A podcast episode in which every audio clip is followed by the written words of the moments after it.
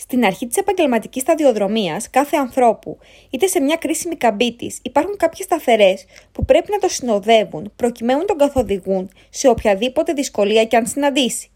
Ακολούθως, παρατίθενται ορισμένες από τις βασικές αρχές που μπορούν να αποτελέσουν πολύτιμο συνοδοιπόρο, καθώς και ορισμένες τακτικές που πρέπει να εφαρμόζουμε σχεδόν σε όλες τις φάσεις σταδιοδρομίας μας. Προσωπικές αξίες και αρχές. Ποια είναι τα προσωπικά μου όρια, Ποιες είναι οι απαράβατες αρχές μου, τι είμαι διατεθειμένος να θυσιάσω; Υπάρχει μια λίστα ερωτημάτων που θα πρέπει να ορίσετε, που θα διαμορφώσουν τα προσωπικά και επαγγελματικά σας όρια και θα σας βοηθήσουν πολλές φορές σε αρκετά διλήμματα. Διάθεση για ρίσκο.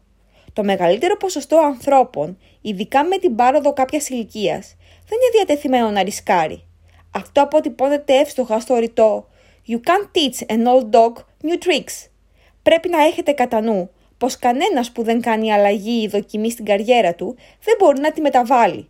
Το ρίσκο είναι ρίσκο, είτε είστε 20, είτε 30, είτε 40 ετών. Συγκεκριμένη ατζέντα. Από την αρχή μέχρι το τέλος στα διοδρομία σας πρέπει να έχετε πάντα συγκεκριμένη ατζέντα.